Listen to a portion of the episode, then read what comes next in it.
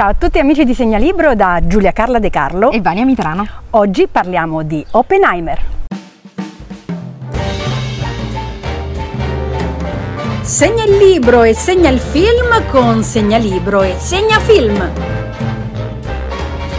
Oppenheimer è il nuovo film di Christopher Nolan, ma parliamo un attimo del libro perché è tratto dal libro American Prometheus di Kai Bird e Martin Sherwin hanno scritto questo libro nel 2005 su Oppenheimer, appunto il Prometeo americano. E adesso Vania vi spiegherà perché si chiama Prometeo americano, ha vinto il premio Pulitzer e quindi è comunque un libro interessantissimo sulla biografia di Oppenheimer da leggere assolutamente, stile impeccabile, 25 anni di ricerche, interviste, documenti, ma adesso parliamo del film di Nolan. Il fisico nucleare a capo del progetto Manhattan che di fatto fatto inventò la bomba atomica che fu poi sganciata su Hiroshima e Nagasaki al termine della seconda guerra mondiale. Oppenheimer in America è una figura prima amata, esaltata come un eroe, poi odiata, emarginata sia dal mondo accademico che dalla società e dalla cultura eh, per ciò che era stato fatto.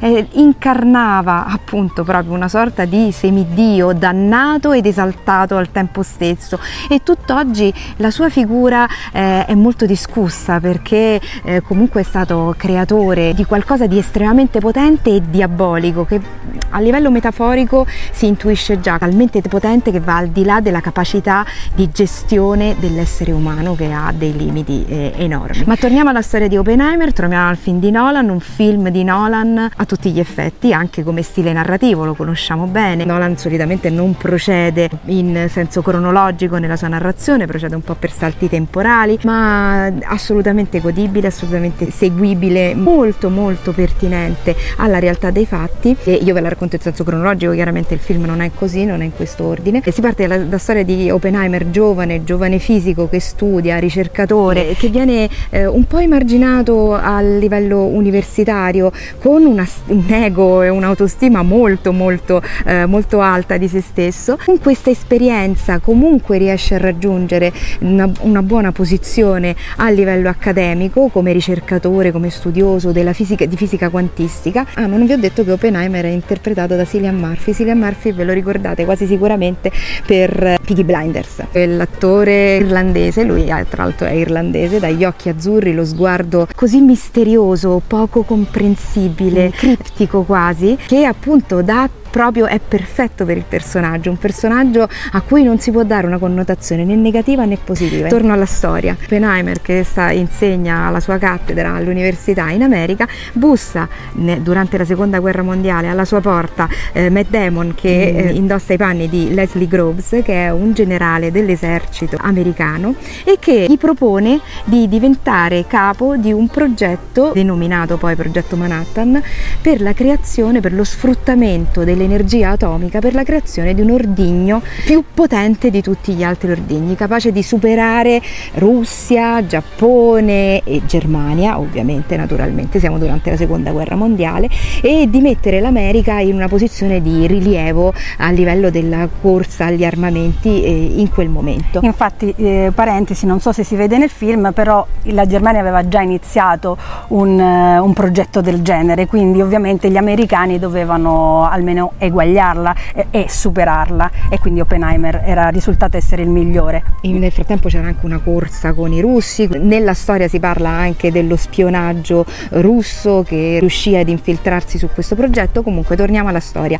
Oppenheimer accetta di diventare capo di questo progetto Manhattan, si trasferisce lui con tutte le famiglie dei fisici da lui scelti per questo progetto che erano centinaia nel bel mezzo del deserto a Los Alamos, una località chiamata Los Alamos dove poter portare avanti questi esperimenti sulla bomba atomica appunto eh, prima di tutto in sicurezza ma soprattutto anche in estrema segretezza. Vanno tutti quanti con le loro famiglie si crea veramente un villaggio perché lo Salamos diventa un villaggio. Nel frattempo Oppenheimer si è sposato ha una moglie. Anche altre relazioni ha avuto altre relazioni.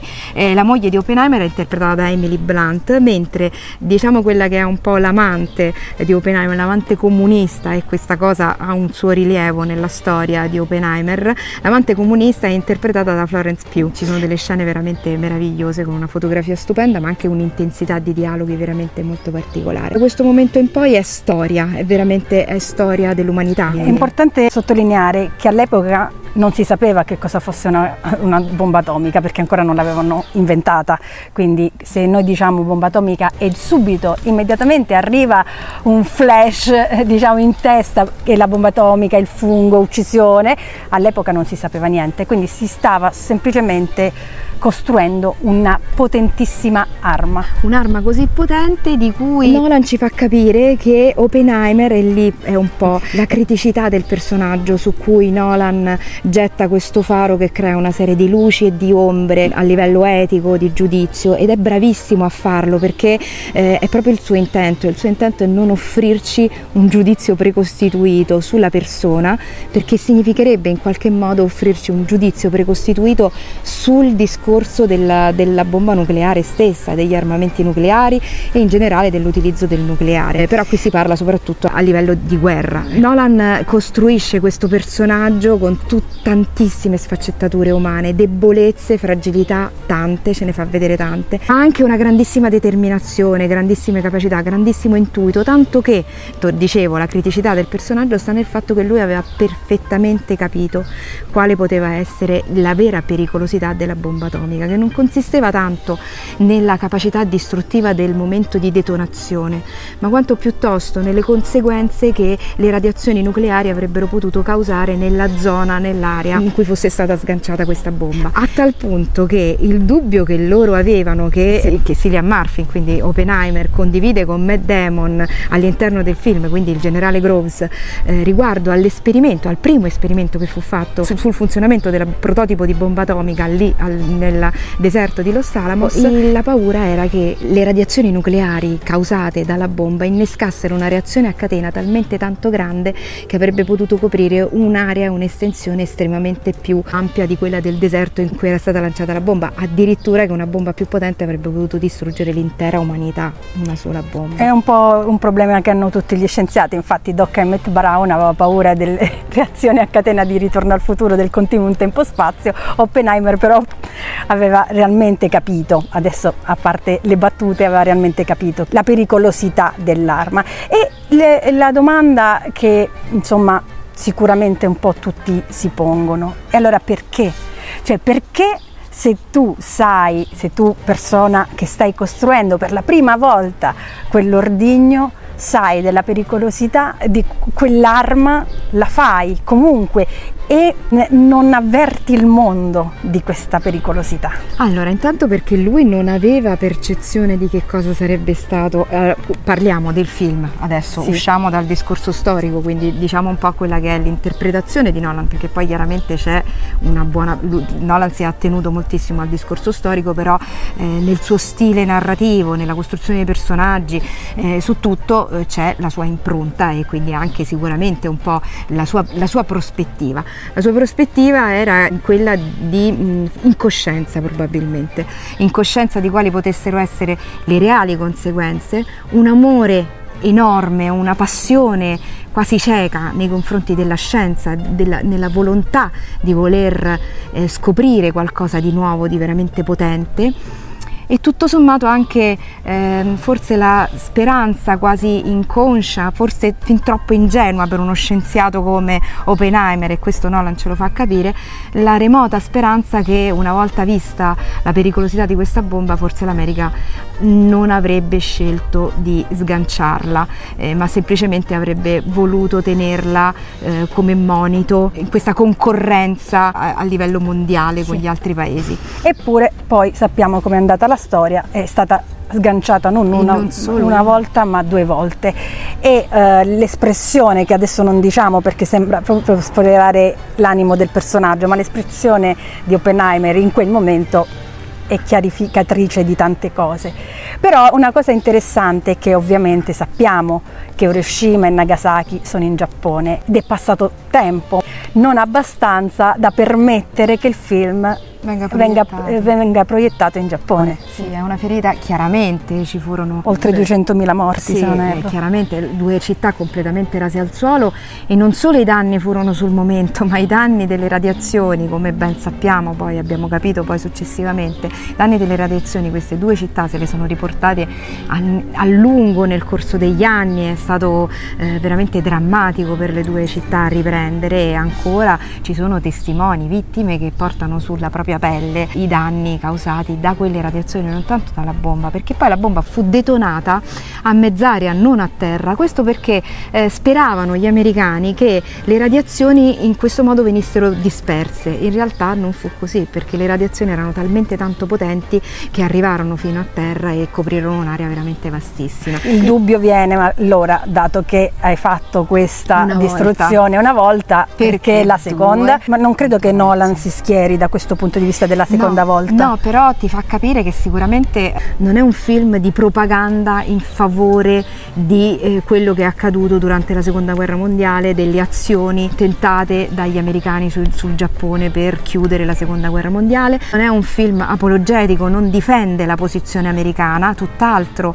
Oppenheimer è inorridito nel momento in cui l'America esulta per eh, le due bombe, per la bomba sganciata, la prima, soprattutto la prima prima bomba sganciata in Giappone. Successivamente ti fa vedere anche il lato martire perché all'inizio fu considerato un eroe e poi Nolan ci fa vedere anche eh, quanto fu considerato un diabolico. Non poteva essere accusato perché era lo Stato, che, lo, che erano gli Stati Uniti che lo avevano incaricato di fare questa cosa e di fatto erano gli Stati Uniti che hanno sganciato la bomba, ma fu accusato per altri motivi, eh, connivenza con i comunisti, sappiamo che a quell'epoca poi eh, c'era è iniziata la guerra fredda, diciamo. guerra fredda e tante cose e Oppenheimer subì non un vero e proprio processo, sicuramente un processo sociale, culturale. È importante anche sottolineare che lui si è rifiutato di fare la bomba di idrogeno, quindi comunque si è messo in una posizione vi ho creato la bomba atomica ma non continuerò ad armarvi in questo modo, dato che comunque ad oggi sempre l'America ha buttato le due bombe e non sono state più state buttate altre bombe,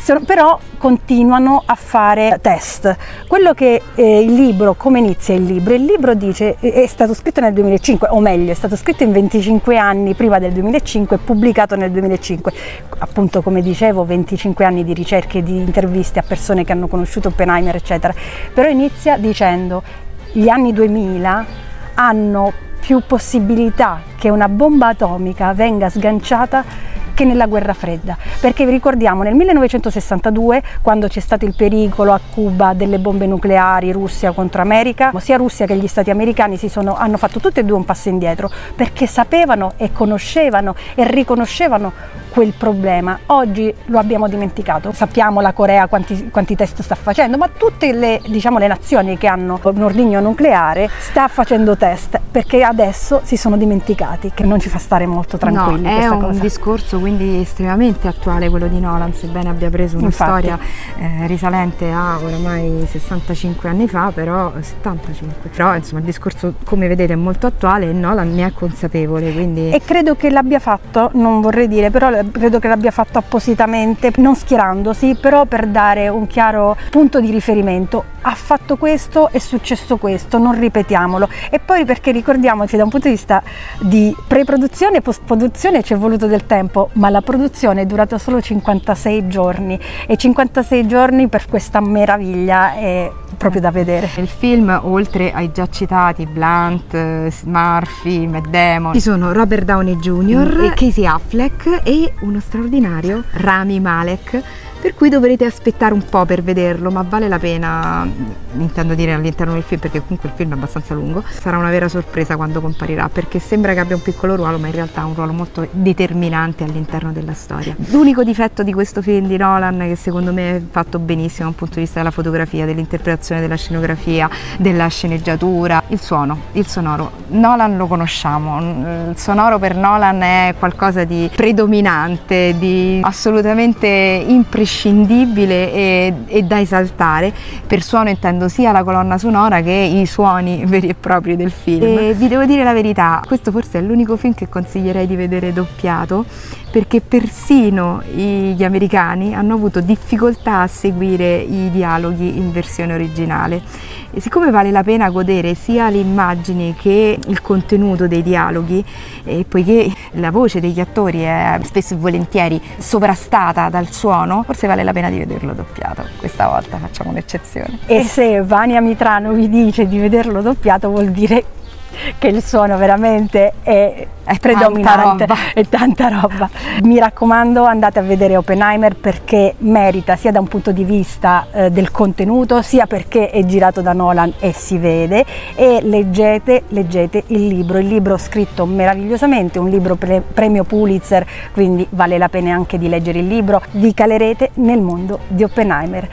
Giulia Carla De Carlo, Vania Mitrano per Segnalibro. Ciao! Ciao! Segna il libro e segna il film con Segnalibro e Segnafilm.